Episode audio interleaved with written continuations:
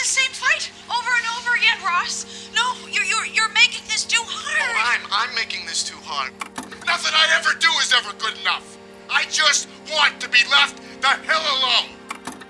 What are you doing going through my wallet anyway? I don't trust you. Well, you know what? I don't trust you either. Well, then we're even. Burgers, ambtenaren, ambtenaren, burgers. Jullie zijn net een getrouwd stel. Misschien ontkennen jullie het. De burger zal nooit zeggen in één bed te willen slapen met een ambtenaar. En de ambtenaar vindt zijn relatie met de burger vooral heel institutioneel. Maar denk eens hieraan. Jullie kibbelen wat af, er worden om de haverklap oude koeien uit de sloot gehaald, er is dubbelzinnige communicatie en vooral zijn er eindeloos opgestapelde emoties. En dat terwijl jullie levens zo vervlochten zijn, op bijna ieder gebied. Gigantische huwelijksproblemen, nietwaar? Laten we beginnen de huwelijkscrisis op te lossen. Hoe mooi als de overheid en burgers straks lange strandwandelingen maken en elkaar hypothetische ontbijtjes op bed geven. Ik, Fritsie Rijerman, onderzoeker bij Kwinkgroep en expert op sluimerende publieke zaken. En ik, Sarah de Monchi, journalist en jawel guru in the love area, gaan aan de slag met de twee liefdespartners en nemen ze mee naar de bruine sofa. Dit is Liefdeslessen voor een ambtenaar. Dit is aflevering 3 van Liefdeslessen voor een ambtenaar, de bomen. In deze aflevering zoomen we in op dat moment in het huwelijk dat een van de twee toe is aan vernieuwing. Een nieuwe kleur verf in huis, een frisse wind. Maar wat te doen als de ander het bij het oude wil laten? Oei, in deze aflevering draait het daarom. Om die relatiecrisis te illustreren gebruiken we als voorbeeld de bomen op de Roostergracht in Amsterdam die gekapt gaan worden. We spreken met Micha Mos, stadsdeelbestuurder van de gemeente Amsterdam, en met Dani, die boos is omdat de bomen uit haar straat weggaan.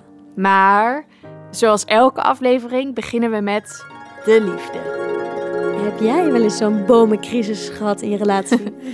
Nou, ehm, een, een bomencrisis, volgens mij moet je daar wel gevorderd voor zijn. Dus Ja. ik zelf niet. ja, daar moet je een beetje getrouwd voor zijn. Precies, ja. Maar ik herken het wel van eh, mijn ouders. Wat dan? Nou, toen ik eh, een jaar of 14 was, verhuisde ik binnen mijn ouderlijk huis naar een andere kamer. En langzaam veranderde die kamer eh, een beetje ja, in, een, in een rommelkamer. Maar er waren nog een paar dingen die je terug kon vinden van de tijd dat ik daar zat. Namelijk de potloodstreepjes op de kozijnen van de deur, Oh ja, ja. waarop bij werd gehouden hoe groot ik was geworden. Ondertussen veranderde die kamer dus een beetje in een, in een rommelkamer met de oude LP's van mijn vader. Eh, de was werd er opgehangen. Tot op de dag dat we thuis kwamen en mijn moeder de hele kamer geschilderd had. Want die was wel toe aan iets nieuws. Zij was, zij was natuurlijk hartstikke trots eh, en dacht een leuke verrassing te hebben. Maar mijn vader die kon het niet zo waarderen. Waarom niet? Nou, die dacht, hallo, die potloodstreepjes. Je kan toch niet zomaar die overschilderen? Dat zijn mijn warme herinneringen aan, eh, aan mijn dochter.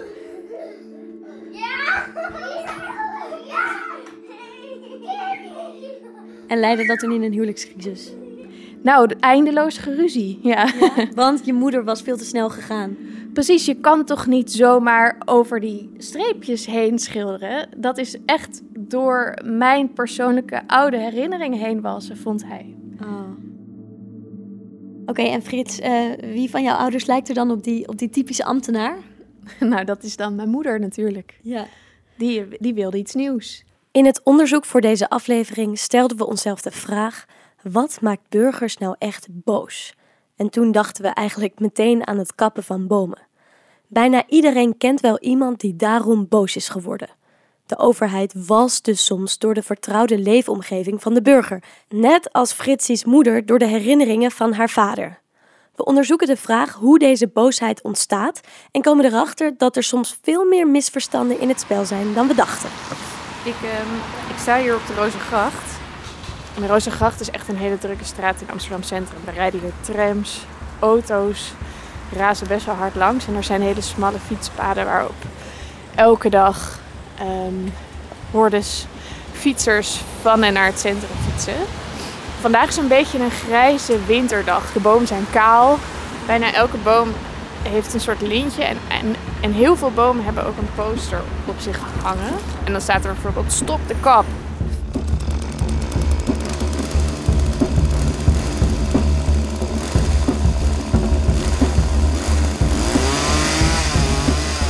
Zou daar ook juridische stappen uh, voor ondernemen. Echt uh, serieus uh, met heel groen liefhebbend Amsterdam moeten we de gemeente in gebreken stellen voor dit waardeloze groenbeleid. Ja, ik, zou, ik sluit me daarbij aan en ik zou het echt heel schokkend vinden als, als dit plan doorgaat.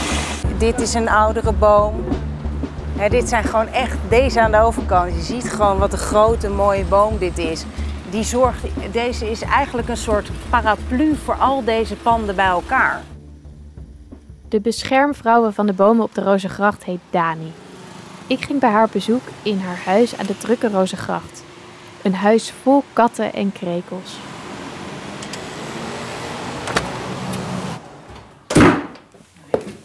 Hallo. Hallo. Ja, leuke naam. Dank je. Nou, ik kom erin. Binnen, ja. Nou, ik ben Dani en ik woon 34 jaar aan de Rozengracht, al een hele lange tijd. En ja, natuurlijk houdt, uh, houdt het gebeuren met die bomen houdt mij erg bezig. Het is niet voor niks dat overal mensen ook daar heel erg door geraakt worden. Het is eigenlijk een natuurlijke reactie. Ik denk dat mensen gewoon van binnen voelen dat het niet goed is. Bomen hebben natuurlijk ook enorme schoonheid. Je ziet, je ziet de seizoenen voorbij komen. Er is al zoveel kaalslag in de hele wereld. Dat is natuurlijk verschrikkelijk. Maar, maar ook in Amsterdam, dat is echt krankjorum. Je zou juist bomen bij moeten planten. En niet weghalen. En zeker niet van die grote volwassen bomen. En Dani, waarom wil de gemeente de bomen volgens jou kappen? Ze willen gewoon alles lekker nieuw, lekker makkelijk. Die bomen staan hier prima met de beworteling zoals het nu is. Wat zij doen nu net alsof ze het voor de bomen doen. Maar sommige bomen staan hier al 100 jaar. Ja, maar die bomen die staan eigenlijk niet goed. Nee, het gaat gewoon om dat plan. Zij willen dat plan gewoon zo doen. Zij willen gewoon van die beworteling af. Want ze hebben er last mee met die bekabeling. Verder kreeg ik heel erg toch het gevoel van een dubbele agenda. Na mijn bezoek aan de Rozengracht en bij Dani vroeg ik me af: hoe is dit plan tot stand gekomen? Om die vraag te beantwoorden ga ik naar Micha Mos. Hij heeft de plannen mede bedacht.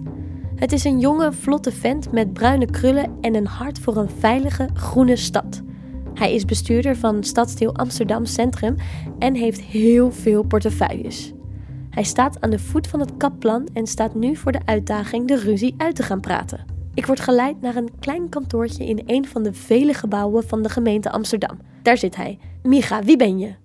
Ik ben Micha Mos, ik ben dagelijks bestuurder in Amsterdam Centrum. Als portefeuille heb ik verkeer, openbare ruimte, groen, dierenwelzijn, financiën, water, duurzaamheid. Maar ik neem aan dat je me vooral wil spreken vanwege die openbare ruimte en verkeerkant. Want daarom hield ik me bezig met de Rozengracht. En uh, hoe zit dat besluit met die bomen in de Rozengracht nou precies in elkaar? Wij hebben geadviseerd op een voorstel om de Rozengracht opnieuw in te richten, omdat het een heel verkeersonveilige straat was, waar in een jaar twee verkeersdoden waren gevallen. Daar moet behoorlijk wat op de schop. Je moet uh, de snelheid omlaag brengen. Dus bijvoorbeeld de trambaan omhoog halen, zodat je niet een hele brede straat hebt waar mensen uh, heel erg hard kunnen optrekken. Het veiliger maken, meer ruimte voor voetgangers creëren, enzovoort, enzovoort, enzovoort. Dat betekende onder andere ook de kap van de bomen daar. We hebben nu een straat die om een aantal redenen niet functioneert. En een deel daarvan is eigenlijk ook hoe we de bomen hebben ingericht. Met veel te weinig grond, met kabels en leidingen die maar onder de straat door zijn getrokken zonder dat dat heel netjes is. Bijvoorbeeld, tegenwoordig leggen we dat in sleuven aan, zodat alle kabels en leidingen heel netjes bij elkaar liggen, dat je ze ook makkelijk kunt repareren, terugleggen enzovoort. Maar het is nu een zootje onder de grond. Um, en dat betekent dat wortels ook veel slechter kunnen groeien. Toen kwam er protest. Begon met brief in het parool, uh, die, die opriepen om niet bomen te kappen. Uh, mensen zeiden, het, je, je, jullie hebben de alternatieven niet onderzocht. Je hebt niet gekeken naar of die bomenkap noodzakelijk is. Er was een inspraakavond die ook vooral over die bomen ging. Waarvan ik... ik vraag hem hoe hij deze inspraakavond heeft ervaren. Ik vond deze lastig omdat uh, het protest kwam heel snel en hevig. Hij voelde alsof hij dus inhoudelijk haak stond op wat we wilden. Dat, dat je denkt, we willen naar een groenere straat en worden aangevallen op het feit dat we bomen kappen. Er zit wat wantrouwen onder en, en dat, zoals ik zei, dat, dat snap ik heel goed. Eh, maar dat is een moeilijkere discussie dan wij zijn het gewoon fundamenteel oneens. Jij wil 20 autoparkeerplaatsen erbij en ik wil 60 fietsparkeerplaatsen erbij. Ik kan het verhaal niet helemaal over het voetlicht brengen, omdat iedereen heel erg in zijn emotie zegt: laat die boom staan. Een heel begrijpelijke emotie. Maar dat je niet goed kunt vertellen dat er een veel betere, mooiere boom gaat terugkomen uiteindelijk. In Micha's verhaal komt het telkens terug. Er komen betere, nieuwe bomen voor de gekapte terug, die hoger en mooier worden. En dat is eigenlijk verrassend, want toen Fritsie op de Rozengracht was en Dani sprak, hoorden ze daar heel weinig over. En dat roept natuurlijk de vraag op: hoe is dit nieuwe bomenverhaal dan aan de bewoners gecommuniceerd? Oké, Saar, ik heb even die brief, die allereerste brief uitgeprint. Ik ben benieuwd. Ehm, even kijken. Geachte bewoner, maximum snelheid, trambaan. Ehm, oh, hier laatste zin. Van de huidige 33 bomen moeten er veel, mogelijk alle, helaas worden gekapt. Hiervoor planten we 37 nieuwe bomen en laag groen terug. En aan die allerlaatste zin van de brief, er komen 37 nieuwe bomen, daar hield Micha zich aan vast in zijn verhaal. Het doet pijn dat die bomen moeten worden gekapt. Maar het is niet zo dat je een, uh, een boomonvriendelijke straat hebt. Het wordt uiteindelijk veel beter. Maar als ik terugkijk op mijn interview met Dani, dan vind ik dat die boodschap dat in de toekomst alles mooier wordt, totaal niet is aangekomen. En dat kon je misschien ook wel verwachten na dat ene zinnetje aan het einde van de brief. Als je die ene zin uit die brief leest, dan lees je vooral: Helaas moeten alle bomen gekapt worden. En die nieuwe bomen klinken dan als een soort schrale troost, die zijn niet zoveel waard. Het is een beetje alsof mijn moeder zegt: hey, sorry dat ik over die potloodstreepjes heen heb geschilderd, maar ik heb nog wel even een fotolijstje van je dochter naast je bed neergezet. Ik ga terug naar Dani. Zij kwamen dus met het voorstel om uh, dan bomen in bakken neer te zetten. Nou ja, bomen in bakken, je kan je voorstellen dat die wortels niet veel ruimte krijgen. Dus dat, dat, dat kunnen nooit hele grote bomen worden. Niet zoals hier. Ik zag aan de. Het, vlak, het is die gracht die, uh, waar de achterkant van de hallen op uitkomt. Ik kan even niet op de naam komen. Maar daar heb je dus van die twijgjes in bakken staan. Ik, ik, ik zag het en dacht ik, oh, dat bedoelen ze dus. En dan komt er zeg maar zo'n 25 centimeter komt er boven de grond uit van die randen. Daar waren allemaal uh, zeg maar auto's overheen gereden, al zo over de stoep. Zo. Het, was allemaal, zag er niet uit. En ik keek ook naar het formaat. Ik denk, ja, daar kan toch geen volwassen, volwassen boom in staan? Oh, oké, dus de bomen komen in bakken. Ja, dat zit echt in het, bestem, in, in, uh, in het ontwerpplan. Bomen in bakken.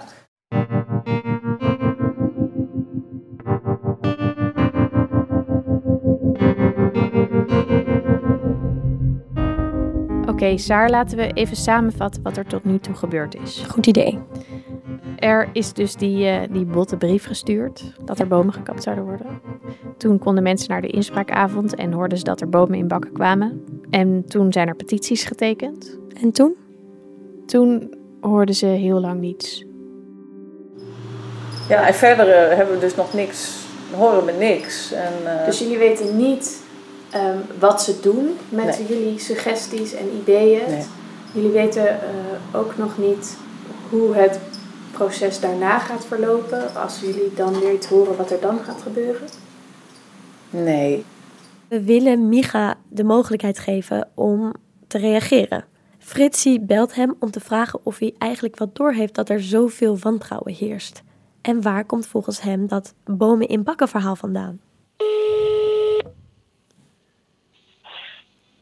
Met Micha. Ha, ha Micha, met Fritsie van de podcast. Hoi. Hallo. Wat fijn dat, uh, uh, dat ik je nog een keer mag bellen. Ja, natuurlijk. Geen probleem. hey, uh, nadat, nadat ik met jou had gesproken, hebben we ook nog een bewoner van de Rozengracht geïnterviewd. En, ja. um, en tijdens dat gesprek kwamen een paar dingen naar voren waarvan ik dacht, hé, dat is toch wel echt iets anders dan, dan, um, dan jij ons verteld hebt. Ja. Um, dus ik wilde nog even een paar dingen bij je neerleggen om te vragen, hoe kan het nou dat dit verschil er is? ja. en, en wat is nou precies het verhaal? ja. En het, eigenlijk het, het meest opvallende was dat um, op de Rozengracht het idee heerst dat eh, het behouden van de bomen eh, helemaal niet het uitgangspunt is van de gemeente. En dat het vooral voor de gemeente belangrijk zou zijn eh, dat de wortels niet verstrikt raken met de kabels en leidingen. Ehm, klopt dat? Nee, nee, dat, dat, dat klopt echt niet. Ehm, wat er gebeurd is, denk ik, is dat de oorzaak die we hebben waarom we bomen niet dachten te kunnen behouden, is omdat die kabels, leidingen en wortels zo verstrikt zijn geraakt. Uh, maar de prioriteit was juist altijd om uh, de straat groener te maken en veiliger, et cetera, et cetera. Maar juist dat dit een complicerende factor was. Die, die leidingen en die kabels die moeten gewoon netjes liggen, maar dat is nooit een doel van ons. Dat is meer iets wat, waar we ook voor moeten zorgen. Dus ik, ik denk dat daar gewoon sprake is van verwarring. Ik, zo leg ik het dan maar uit. Volgens Micha geen dubbele agenda dus. Maar hoe zit het met de bomen in bakken? Een ander uh, idee dat uh, heel vaak naar, uh, naar, boven kwam in het gesprek is dat de nieuwe bomen die, die aangelegd of geplant worden, dat die in bakken geplaatst zullen worden. En het idee dat daar vast zit is dat ze daardoor nooit groot of volwassen kunnen worden. Um, ja. En dat was voor mij ook nieuw. Um, klopt dit idee? Nee. Dus de, de, de, die, verrast mij ook wel, eerlijk gezegd. Ik, ik, ik, ik, weet het oprecht niet. Ik denk dat het te maken heeft met een boombakken, boomvakken verwarring misschien. Maar ik kan me ook voorstellen dat dit ook gewoon uh, toch een, een, een, een beeld is van... Uh, het gaat achteruit, het groen gaat weg. Uh, blijkbaar kan die combinatie van leidingen, kabels en wortels niet. Dus dan zal het wel zo worden opgelost. En dan tot slot uh, gaf de bewoner die ik sprak ook aan dat ze eigenlijk relatief weinig hoort van de gemeente. Ook over wat er hierna gaat gebeuren, wat het proces is. Ondanks dat ja. wel haar betrokkenheid. Ik vroeg me af of jij zou kunnen uitleggen waarom het zo is dat je in de tussentijd niet zoveel van de gemeente verneemt. Ik denk dat dat in dit geval, en dat, daar zijn wij gewoon niet goed in als gemeente ook hoor, maar dat is onze, onze eigen uh, angst voor onzekerheid. Um, wij zijn gewoon teruggegaan uit die verschillende uh, die bijeenkomst. En, en het, daarbij uh, is ook de opdracht gekomen van nou, kijk eens wat je kan verbeteren aan het groen en aan de verkeersveiligheid enzovoort enzovoort. Maar dan nu met het zoveel mogelijk behouden van alle bomen. Dus dan heb je een tussenliggende periode van maanden waarin we van alles opnieuw aan het onderzoeken zijn en tekenen en kijken. En omdat we dan nog niet een definitieve uitkomst van zo'n proces hebben, vinden we het ook moeilijk om daarmee naar buiten te treden. Zou je willen dat, het, dat, dat de gemeente minder onzeker was wat dat betreft? Dat is een goede vraag. Het is ook wel van belang dat we ons werk goed en zorgvuldig doen. En op het moment dat we een uitspraak doen over de vervolgstap van het proces, dat je erop kan rekenen dat dat klopt. Dat uh, op het moment dat we zeggen dat we bomen gaan behouden, dat we dan niet twee weken later mailen met, nou ja, oeps, we hebben er nog eens naar gekeken, het klopt toch eigenlijk niet. Onze uitspraken moeten wel waardevol zijn en daarom duurt het soms langer voordat we die kunnen doen. Oké, dus wat weten we nu? Er komen geen bakken, bomen die krijgen de ruimte uh, om te groeien in het nieuwe plan. Ja, zeker? Ja. ja. Oké, okay, maar ik vind het toch wel heel opvallend dit. Want uh, we hoorden net bij Micha dat de gemeente altijd heel veel de tijd neemt om super zorgvuldig te worden. Bla bla, heel erg waar.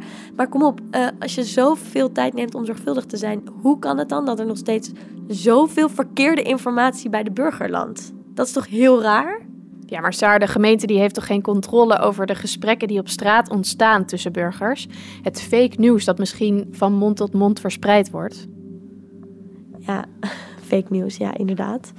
Uh, dat klopt. Uh, maar goed, kijk, als die gemeente zich had gerealiseerd dat juist die oude, grote, sterke, monumentale bomen zo belangrijk zijn voor burgers, dan hadden ze hun communicatie daar natuurlijk op kunnen aanpassen.